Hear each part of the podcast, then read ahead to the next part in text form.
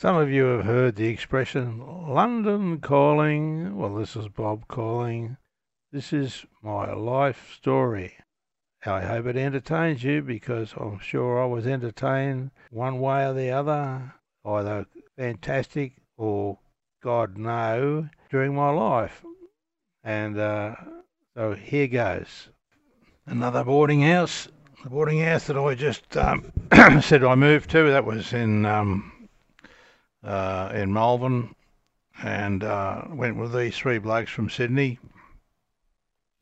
And we got there, and uh, Tony Felides was the guy's name, as the son-in-law, and his wife was one little honeypot, I can tell you. She was gorgeous.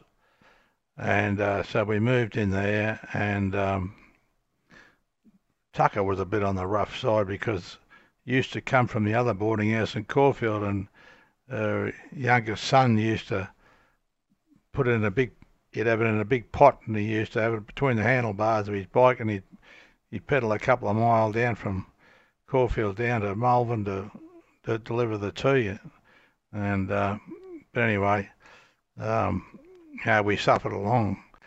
Um, yeah, I had my own room. There was another bed in there, and and uh, it was never ever filled except for once. And thank God it was only for a couple of weeks because, much as I got nothing against people that have mental problems, um, this bloke had them, and he was a bit weird, and um, he uh, he came and oh Jesus, I, I was I wasn't very keen on that at all. But anyway, just when it got to the point where I thought I might try to move, uh, he went, he moved on. So um, uh, thank goodness for that. But um, I always remember um, uh, one night, um, uh, a big wide hallway down the back of the boarding house and a lounge room run off that where we used to all go and watch TV and I entered within darkness, and I was just somewhere near the door and hallway, and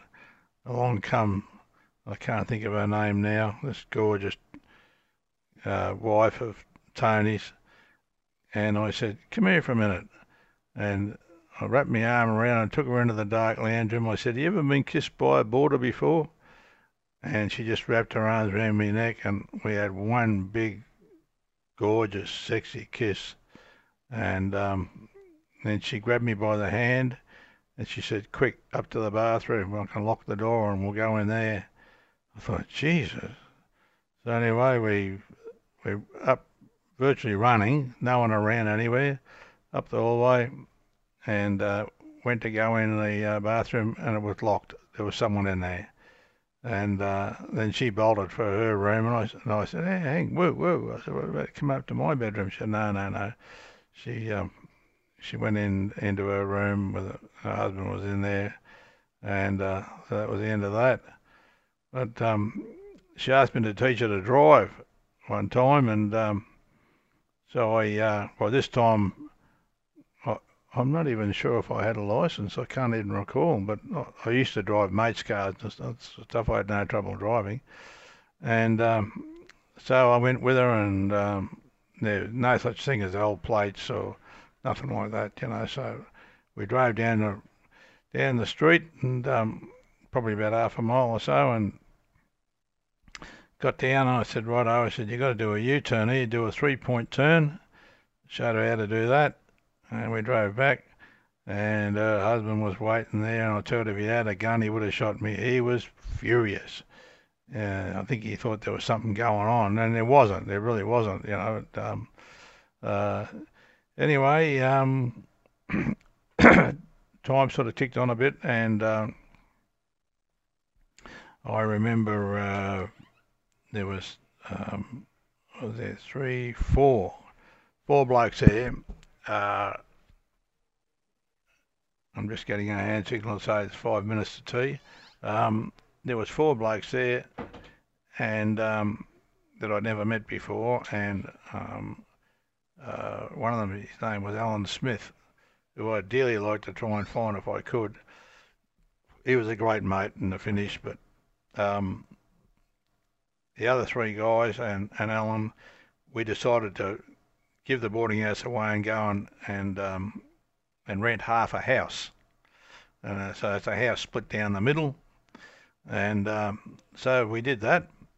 We rented this house, and uh, in we went. I remember I was, well, this time I was 19 years old because I can remember Alan talking to me one day about ages and that, and I said, he said something about, oh, it's all right for you. He said, you're older than me. I said, how old are you, Alan? He goes, 19. I said, well, I'm 19 too. So that's how I know how old I was. But anyway, um, and still didn't have a car, by the way. Um, anyway, um, the right hand side, when you're facing this place, the right hand side was almost big enough to put another unit on. It was, it was quite wide.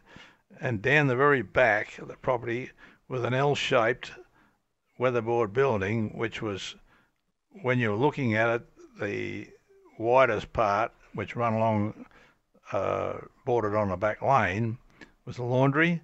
And then coming towards you was a garage, which you entered from the back lane. Well, I can tell you the garage was full of newspapers, and I mean full of newspapers. People have been dumping bundles of newspapers in there for years, and there was an old fridge in there. Anyway, um, so I happened to do my own laundry like everyone else. Um, in the laundry, quite large, there was a, um, a gas-fired boiler, and there was a wood-fired boiler. Uh, you boil your clothes up in.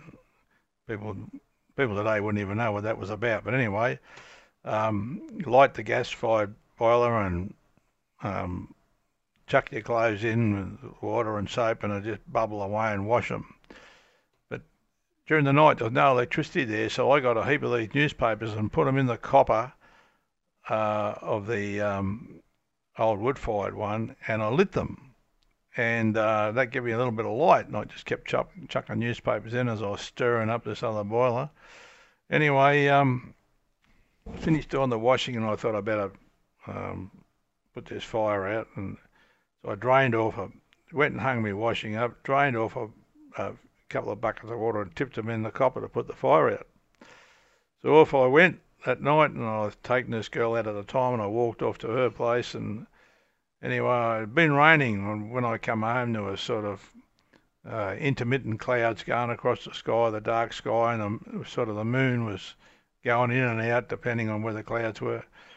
And as I turned left to walk into the property, I looked down and I looked at the the uh, weatherboard laundry and garage, and I thought, gee, the light change, you know, makes funny sort of images on the on the old white weatherboards.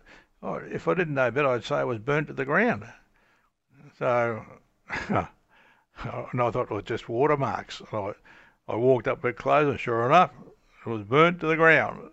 So I went racing inside, and everyone was in bed, and I said, hey, I woke the first bloke up. I said, the, the laundry in the garage is burnt down. He says, shut up, leave me alone. And I said, no, no, no, I'm fair dinkum. It's burnt down. And then all of a sudden he sat up and he said, course the bloody thing's burnt down. He said, we had the fire brigade in here, all having a cup of tea after they put it out. He said, the cops have been here, they've interviewed us all, and you've got to go down to the Caulfield police station and give them a statement. Oh, Jesus. So I went down to the Caulfield police station. The next day was a Saturday.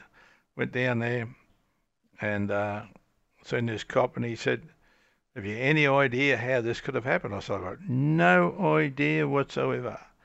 He said, If you got any bad friends, made any bad friends anywhere? I said, No, no, I got no bad friends. I said, I, I couldn't even imagine how that happened. You know, and he goes, Right, okay, that's all I want to know. So we went to the old Jewish bloke that owned the property and we said, Can we claim on insurance? He said, Yeah, you can claim on insurance for your clothes that were burnt and all the rest of it. How many shirts do you have? I said, oh, I had 10 shirts. I probably only had about two or three. And um, so anyway, he wrote all that stuff down, and um, we never actually saw a bean, nothing, not a dollar. Well, I might tell you, apparently, while the fire was on, the refrigerator exploded and went roaring through the back of the garage and across the lane and burnt the fence down on the other side. what did it do? But anyway, there'll be more about that later. I think I might um, uh, go and have me tea. I've just been told stage ready.